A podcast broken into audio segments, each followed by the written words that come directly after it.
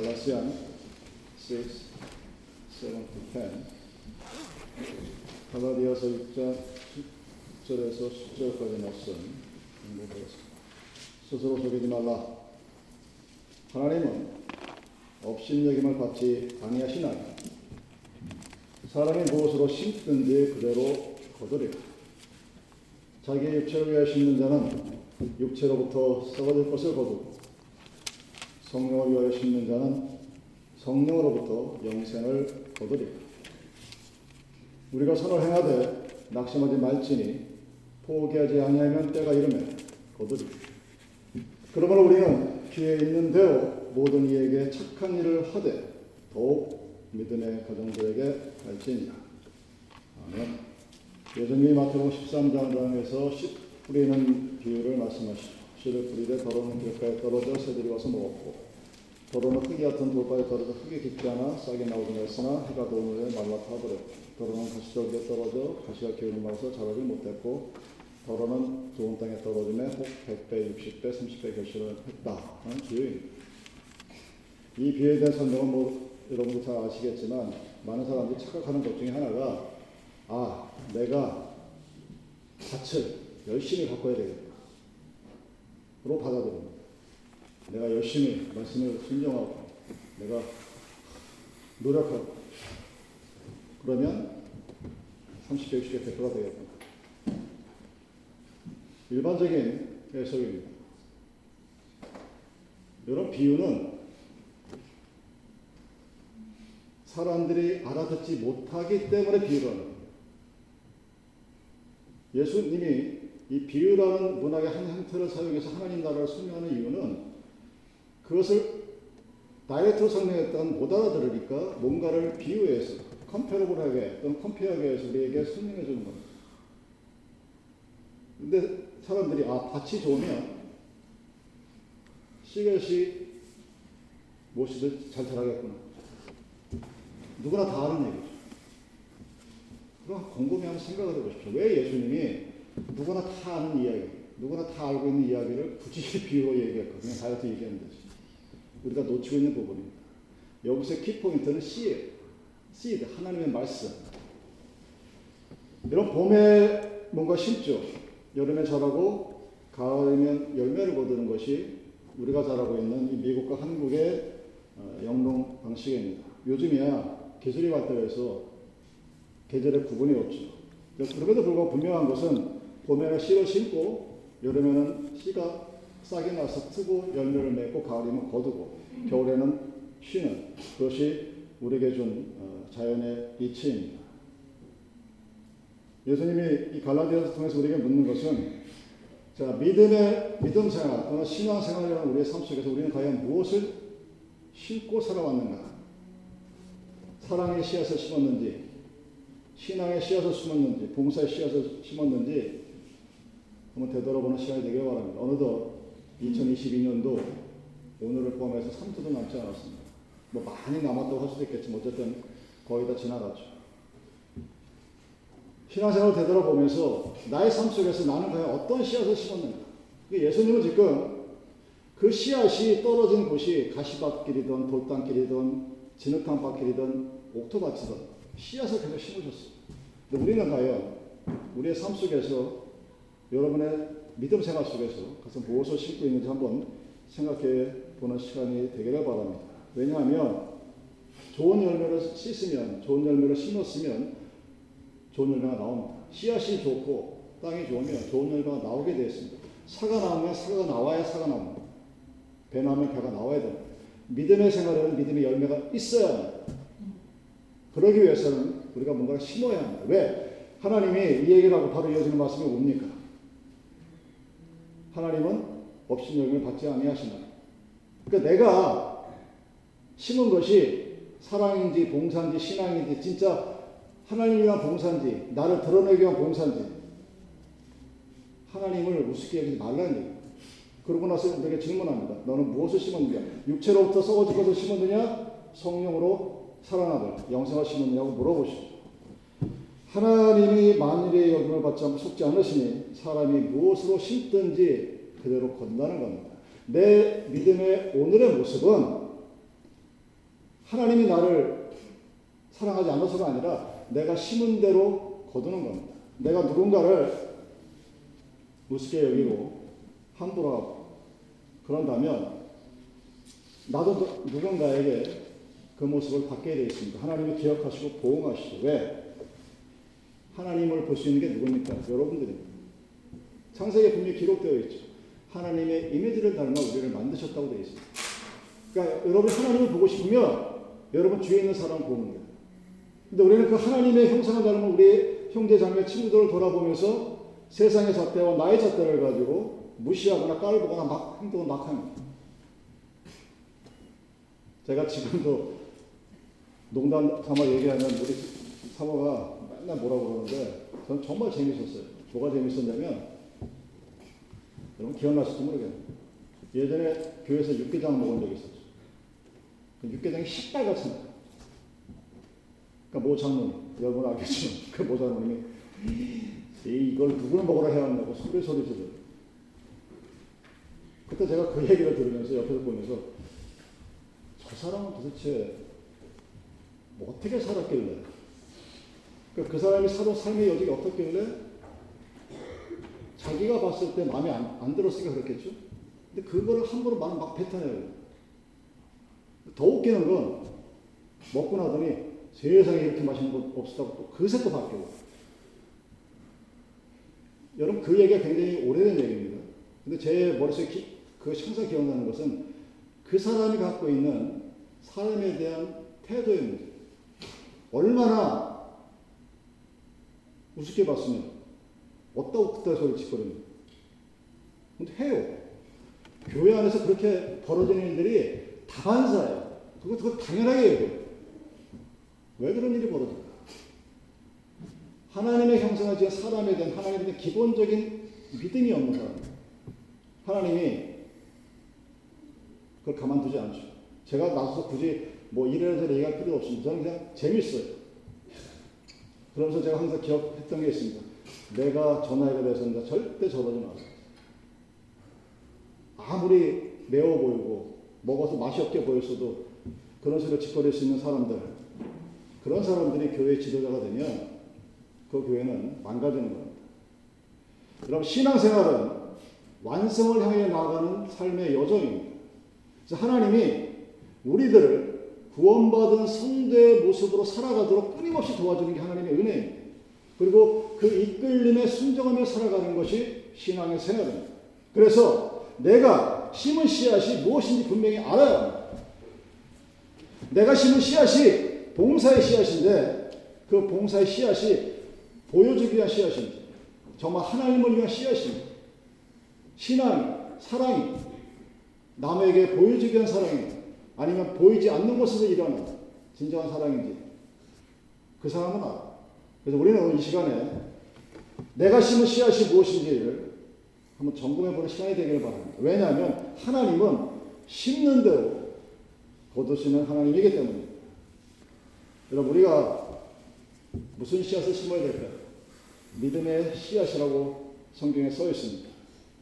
여러분 성경에 보면 씨앗이 땅에 떨어져서 나중에 열매를 맺는 그 농사 지을 때 이 성경이 기록된 당시의 그 농사 문화에 대한 여러 가지 비유가 참 많죠. 농부가 씨 뿌리는 비유, 포도나무의 비유, 무화과나무의 비유, 하늘에 밀이 땅에 떨어져 수없이 많은 열매를 맺는 비유.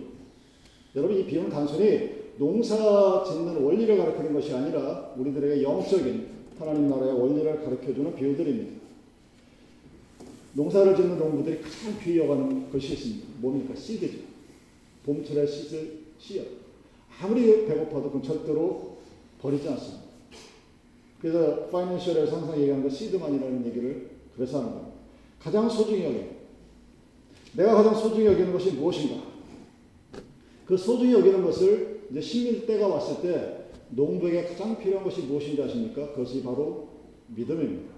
왜냐하면 내가 아무리 농사의 경력이 많고 인생의 경험이 많다 할지라도 농부가 씨를 심어서 그 씨앗이 자라서 3개월, 6개월 기간을 거쳐 열매를 맺을 때까지는 수없이 많은 난관이 기다리고 있습니다. 봄에 씨를 심었는데 씨앗이 땅속에 썩어버리면 아예 싹이 트질 않습니다. 비가 많이 와도 썩지 않고 비가 적게 와도 썩, 썩어버려요. 그래서 항상 염려할 수밖에 없습니다. 씨앗이 나서 자랐는데 잡초가 많으면 자랄 수가 없어. 죽게 됩니다. 길가에 떨어졌느니 도착바닥 떨어졌느니 가시나풀에 떨어져 는 말들이 그 내 마음에 심겨진 씨앗이 올바로 자라지 못한 수많은 난관과 역경 가운데 있을 때 그것이 없어져 버릴 것을 얘기합니다. 병충해도 문제죠. 그 모든 과정을 잘 이기고 마지막까지 잘 갔는데 여러분 가끔가다 뉴스에 보시죠. 10월 추석 때 태풍이 와서 1년 전 농사를 깡그리 망쳐버립니다. 가을에 이제 열매를 맺게 됐는데 멧돼지가 나타나서 고구마 같은 쑥대밭을 만들어. 까치대가 와서 감이고 사과한 배를 몽절 망가뜨려 버려. 비가 많이 와도 걱정해. 다 잠겨버려. 그런 걱정하면 농부는 봄에 씨앗을 심을 수가 없습니다. 여러분들이 걱정하는 거. 내가 믿음의 씨앗을 심었다 할지라도 야, 이 믿음의 씨앗이 잘 자랄까? 고민 걱정하면 절대로 못 심습니다. 근데 농부나 농부가 그런 위험성을 모르느냐? 다 알아요. 이미 경험적으로 알았고 겪어봤고. 그래서 씨앗을 심어서 6개월까지 수없이 많은 일들이 일어날 것을 알면서도 심는 이유는 그것이 온전하게 잘 자라면 가을에 수백 배의 열매를 가져다 줄 가능성, possibility를 믿기 때문에 그것이 믿음이에요. 농부가 갖고 있는 믿음이 그 믿음이 있기에 봄에 씨앗을 심는 겁니다. 여러분이 믿음의 씨앗이 있으면 내가 이것을 땅속에 묻었을 때 어떤 일이 벌어질까에 대한 의심과 걱정보다는 그것을 갖고 실은 하나님에 대한 믿음이 먼저예요. 그 확신이 있어야 우리는 믿음의 씨앗을 심을 수가 있습니다. 여러분, 가을에 여기는 참 그렇지만 한국의 그 변홍사 지대가 보면 배를 밥을 안 먹어도 배부르다는 표현이 넉넉합니다. 여러분 애플로처도 가서 사과나무 달린 거 보세요. 그 나무 하나에 실 좋은 나무들 몇백 개가 달려요. 그럼 파운드당 거의 2분이 되고 따져 보세요. 그게 얼마나 많은 돈. 그런데 그렇게 되기까지 엄청난 시간과 노력이 필요한 것 뿐만 아니라 잘못될 수 있다는 가능성, 위험을 견디고 씨를 뿌리고 묘목을 심은 그 농부의 마음이 있어야 합니다. 그랬을 때 그 믿음의 행위가 존재되기 때그 모든 위험과 어려움을 이기고 가을에 열매를 하나님 앞에 추수감사로 돌려드릴 수가 있는 것입니다. 예수님이 우리가 하신 말씀 작은 겨자씨 머스터 시드 하나만 심어도 그 나무가 자라서 새가 깃들 만큼 엄청 큰 나무 10m 정도 되는 나무로 자란다는 거예요. 바로 그런 이유. 여러분 씨를 믿음의 씨를 심을 때 또 중요한 것이 씨를 심는 때 심어야 돼요. 적게 심어야 되죠. 그래야 몇 배 풍성한 결실을 가져옵니다. 우리가 관심은 있어요. 착한 일 하고 싶어.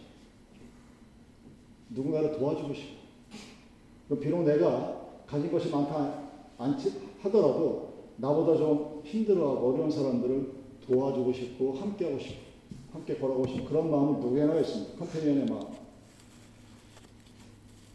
때를 맞춰 싶다는 얘기는 그런 마음이 오면 바로 행동에 돼요. 아, 내가 조금 더 돈을 모아서 나중에 아, 지금 너무 작은 것 같으니까 좀 더 많은 것을 가져다 줘야지. 하고 시간을 점점 딜레이하게 되면 기회는 여러분 쉽게 찾아오지 않습니다.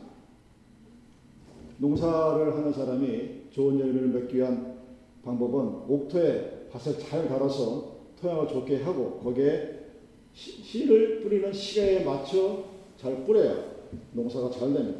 이런 믿음의 행위도 씨를 심는 그 심정으로 기회를 놓치지 말아야 씨를 뿌린다는 말은 어떤 의미를 지냐면 우리에게 주어진 기회를 놓치지 않는 것을 의미합니다. 여러분 인간이 성공하느냐 실패하느냐 뭐 여러 가지 성공하고 실패하기 위해서 얘기를 하는데 공통적으로 얘기하는 것이 무엇인지 하면 기회를 저자 기회를 놓치지 마라 대행입니다. 이것을 내가 해야 될 것인가 하지 말아야 될 것인가 생각하고 뭐 여러 가지를 많이 하다가도 결국 그때를 놓치면 그 기회가 다시 찾아오는 데는 많은 시간이 걸린다는 거죠. 그래서 그들은 얘기합니다. 기회를 찾아라. Searching for chance. 아니면 looking for chance. 찾아야 돼. 찬스를 찾는 것은 아 나는 하나님 나에게 기회를 주지 않으셨어. 하나님이 나에게 씨 뿌릴 때를 가르쳐 주지 않으셔서 내가 열매를 맺지 못한다 하는 말이 안 된다는 것을 의미합니다. 여러분 기회는 찬스는 찾아오는 것이 아니라 내가 찾아가는 겁니다. 모든 기회는 그것을 알아보는 사람에게만 기회가 있다고 합니다. 모든 환경이 똑같이 벌어져요. 똑같은 이벤트를 보고 팩트를 보면서 사람들이 생각이 다릅니다. 그래서 어떤 사람들을 보면 기회를 잘 잡죠. 여러분 성경에 기회를 잘 잡은 사람들의 모습이 많이 볼 수 있습니다. 마태복음 9장 18절에 백부장 이야기 여러분 잘 아실 겁니다. 그 백부장이 선생님에게 간청합니다. 믿음이 있었어요. 굳이 오실 필요 없고 그냥 기도만 해주셔도 몸에 그래도 내 딸이 나을 것 같습니다. 하니까 그 딸을 고치러 가는 예수의 옷자락을 한 여인이 잡습니다. 근데 그 여인의 믿음은 내가 이 사람의 옷자락만 만져도 구원을 얻겠다는 믿음이었어요. 말을 하지 않았지만 예수님이 그것을 알고서 이렇게 얘기합니다. 그 혈루증으로 왔는 여자에게 그를 돌아보시고 따라 안심하라. 내 믿음이 너를 구원하였다 하시니 그 여자가 그 시로 구원을 받았다. 어, 기록이 되어 있습니다. 믿음이 있었어요. 아, 내저 사람 옷자락만이라도 붙들고 늘어져야 되겠다. 믿음이 있었고 바로 행동에 옮겼습니다. 그게 때를 놓치지 않는 모습입니다. 열두의 혈루증을 그 여자는 정말 기회를 잘 잡은 것이에요. 기회는 있었는데, 믿음은 있었는데, 예수님이 지나가 버립니다. 그럼 끝입니다. 예수님 혼자 가는 게 아니라 그 뒤로 얼마나 많은 사람이 쫓아가요. 가까이 갈 수도 없으니까. 그 기회를 놓치지 않았습니다. 백부장의 딸을 살리러 가는 도중에 그 기회를 얻은 것입니다. 자기가 그 기회를 만들 능력이 있었을까요? 만약에 이 혈루증 하는 여인이 그 순간을 놓쳐버렸으면 언제 예수님이 어느 길로 갈지 언제 그 곁에 팀이 날지 다시 찾아보기 쉽지 않았을 것입니다. 근데 그 여인은 그 믿음을 그대로 행동으로 옮겼다는 얘기입니다. 그 마태복음 9장 20절 이하에 보면 소경들이 또 소리 소리 지릅니다. 선생이여 우리를 불쌍히 여기소서 다윗의 자손이여 예수님께서 이렇게 묻습니다. 내가 능히 일할 줄을 믿느냐? 종이 대답하기를 그러하여다 대답하니 내 믿은 대로 되라. 예수님의 말씀과 함께 소경이 눈을 뜨었죠. 여러분 이 소경들도 어서 주 들은 거예요. 야 저 사람한테는 가서 말만 해도 저 사람이 나에게 말만 해도 내 병이 낫고 내 믿음이 없겠고 그 얘기를 들은 사람이 소경들만 아닙니다. 다른 사람도 있었어요. 이 소경들만 예수님 앞에 외칩니다. 다윗의 자손이여 나를 불쌍히 여기소서. 예수님 묻습니다. 너희들이 내 한 말을 믿느냐? 믿습니다. 눈을 뜨고 구원을 얻었다고 성경에 기록되어 있습니다. 다윗이 여러분 초원에서 양치던 목동 출신이었죠. 우리가 은혜의 표상하는 다윗이죠. 다윗이 어떻게 은혜를 받게 되었느냐? 이스라엘 왕이 되어서 오랜 시절을 잘 지나고 자기는 왕궁에 사는데 하나님의 괴는 백향목 텐트 안에 있는 걸 보고 속이 상해서 궁전을 짓겠다고 합니다. 나단 선지자가 기뻐서 이렇게 얘기합니다. 하나님께서 왕과 함께 계시니 왕의 마음에 있는 대로 행하소서 하고 찬송을 했습니다. 그런데 그날 밤에 하나님이 나단 선지자에게 나타나서 성전을 지을 사람은 다윗이 아니라 다윗의 아들이 지을 것이다 하고 얘기합니다. 그래 동시에 그 얘기를 하면서 그런 마음을 가진 다윗이 기특한 거예요. 그래서 내가 자손만에 너를 축복할 것이다. 네가 무슨 짓을 해도 몽둥이로 치거나 때릴지언정 아예 멸하지는 않겠다. 하는 약속을 해주시죠. 여러분 그 약속이 은혜예요. 여러분이 은혜라고 하는 게 나의 헛, 무, 내 마음이 감동되어서가 은혜가 아니라 하나님이 다윗을 보고 네가 무슨 짓을 하든지 네 대를 끊게 하지 않겠다는 것이 하나님의 은혜의 약속입니다. 그게 은혜예요. 여러분이 하나님의 아들이 되었다. 내가 그래서 뭔가 잘못을 저지르고 뭔가 하더라도 하나님이 끝까지 나를 붙들고 인도하셔서 하는 나라 끝까지 끌고 가시겠다는 약속이 하나님의 은혜의 약속입니다. 그 은혜의 약속을 다윗이 어떻게 받았습니까? 자기 마음에 하나님의 성전을 짓고 싶은 불떡 같은 마음이 일었을 때 그것을 피워갖고 하나님을 간청을 했었어요. 만약에 그때 아 지금은 국간을 뒤져보니까 돈이 좀 부족하네. 아 내년에 해야 되겠네. 아마 그랬으면 다윗에게 주신 그 하나님의 은혜의 약속이 우리들에게까지도 내려오지 않았을 것입니다. 다윗이 이렇게 얘기하죠. 내가 누구며 무엇이 관대한데 이처럼 축복하십니까? 내가 뭔데? 그냥 지은 마음이 있었을 뿐입니다. 그리고 그것을 표했을 뿐입니다. 여러분, 하나님은 우리 인생을 씨 뿌리는 자로 비유합니다. 여러분의 삶은, 여러분의 삶의 그 뒷모습은 내가 어떤 씨앗을 이렇게 밭에다 뿌려가면서 평생을 살았는가, 그래서 지켜보는 겁니다. 인간은 망하고 씨 뿌린 자들입니다. 하나님을 신뢰해야 되는데, 우리 누구도 나의 부모를 내가 선택한 수가 없습니다. 선택하고 싶어도 할 수가 없습니다. 여러분이 한국 사람으로 태어난 것, 여러분이 그 모습 그대로 태어난 게 여러분의 의지요, 부모의 모습이 아닙니다. 하나님의 경륜이죠. 내가 오늘의 이 모습으로 이 땅에 태어나겠다고 그 어느 누구에게도 약속받거나 예정되었거나 뜬 적이 없습니다. 하나님이 하신 거예요. 하나님이 여러분들 이렇게 만들어 놓으셨습니다. 그리고 오늘날까지 우리를 지켜주셨습니다. 수없이 많은 70억이 넘고 80억이 넘고 머지않아 100억이 될 이 인구 속에서 몇몇 부류들을 하나님의 자손이라고 불러내셨습니다. 우리가 믿음이 좋아서 하나님의 은혜를 많이 받은 것이 아니라 하나님이 우리를 불러내서 우리에게 은혜를 주신 겁니다. 그래서 미래도 지켜주시고 왜? 하나님이 우리를 지금까지 인도하셨기 때문에 빌립보서 1장 6절에 사도 바울이 이렇게 얘기합니다. 너희 속에 착한 일을 시작하신 이가 그리스도 예수의 날까지 이루실 줄을 우리가 확신하노라. 여러분 마음에 선한 마음이 있으면 누군가에게 착한 일을 하고 싶고 내가 나를 드러내기 위해서 봉사하는 것이 아니라 누가 알아주지 않아도 오른손에 하는 일을 왼손에 모르게 하고 싶은 그 마음이 생기게 하십니다. 그 마음이 있었을 때 그 마음이 행해져서 선한 열매가 이루어질 때까지 우리가 함께 하시는 그분이 하나님이라는 얘기입니다. 그 하나님이 우리에게 꿈을 주시고 여러분이 잘 아는 성경에 이렇게 수없이 많은 역사들을 보십시오. 저게 가능할까 하는 이야기들이 이루어집니다. 돈 한 푼 없는데 뮬러가 수천 명의 교화들을 매겨 살립니다. 뮬러가 한 일은 골방에 처박혀서 기도한 것밖에 없어요. 뮬러의 능력이 아니라 하나님이 그 뮬러의 기도를 들으시고 수없이 많은 사람을 감동을 시킵니다. 세상에 다른 사람은 굶어 죽었어도 그 뮬러에 있는 고아원들은 굶어 죽지 않았습니다. 오늘 우리가 살면서 왜 뭔가 내 뜻대로 안 되는가? 이유가 어디에 있을까? 어디에 있을까요? 하나님과 떠나 살면 그렇게 됩니다. 하나님을 떠나 살면 세상에 여러분이 처박혀 살면 세상에 돈과 재물에 눈이 어두우면 하나님이 보이지 않고 하나님이 주시는 평화가 위로는 사라져 버립니다. 인간의 힘으로 할 수 있을 것 같지만 여러분 모든 탑도 무너집니다. 하나님이 함께하지 않으면 여러분이 쌓은 그 어떤 것들도 한순간 무너져 버립니다.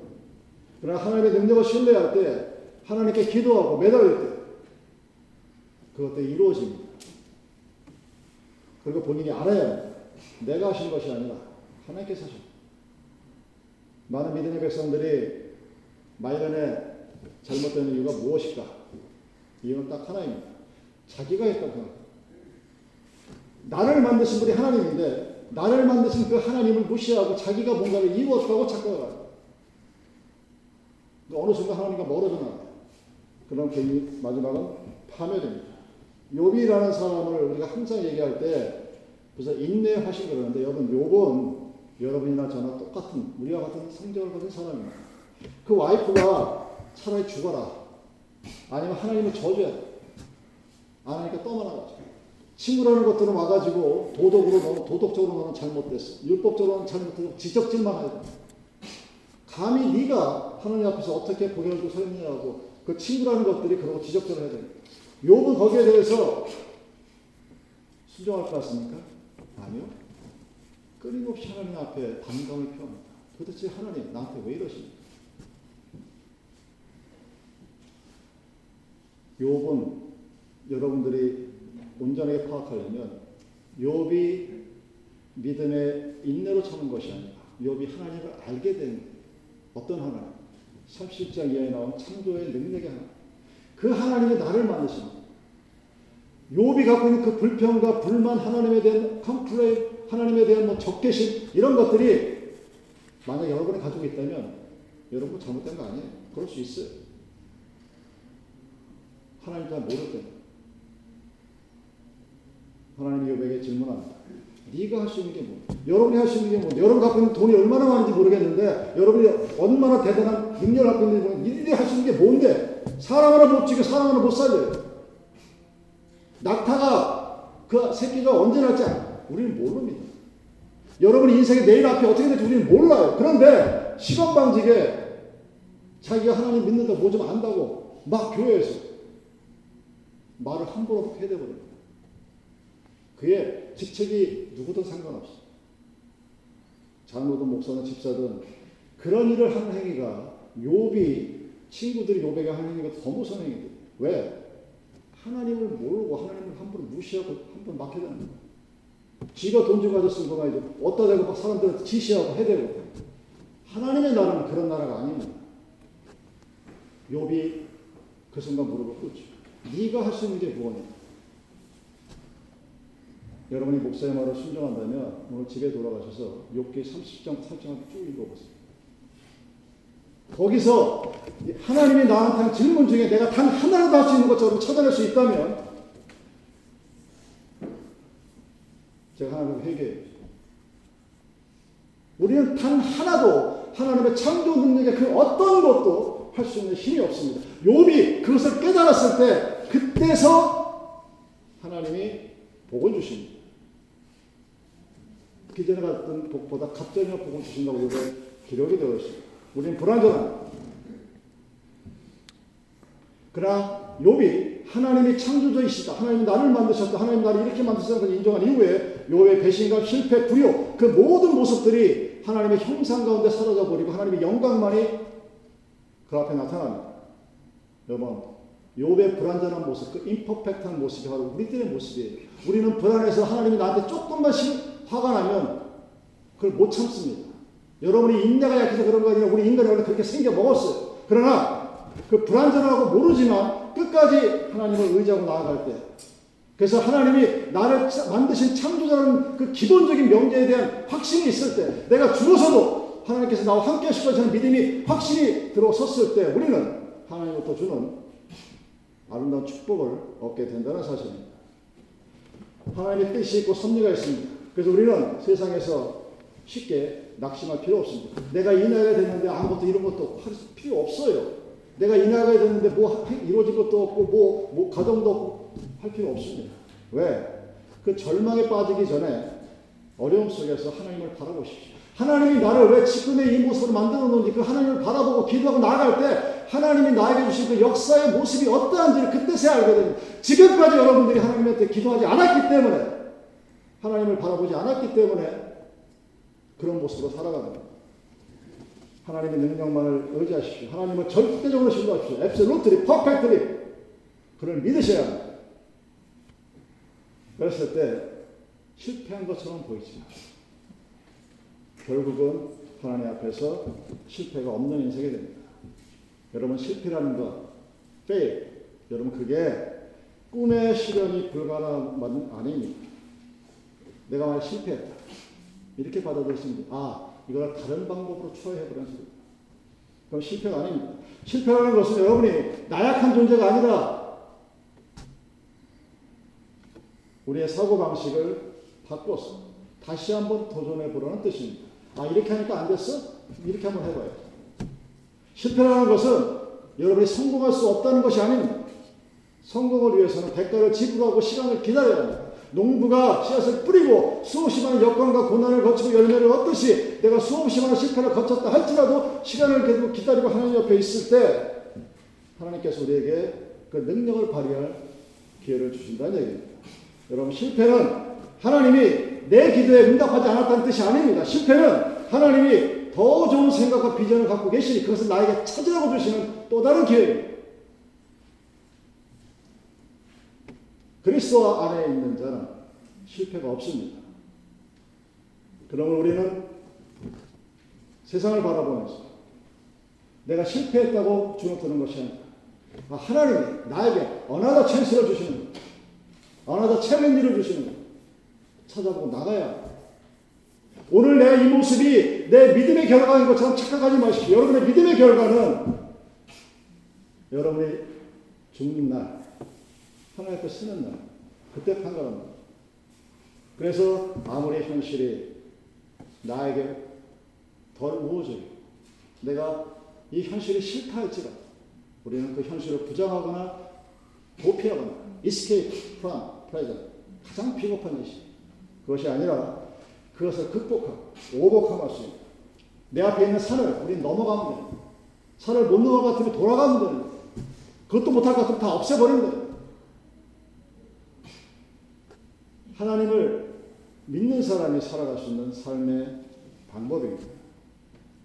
하나님은 여러분들을 통해서 여러분의 뿌린 씨앗을 통해서 하나님께 드릴 수 있는 축복, 영광의 열매를 받기 원하십니다.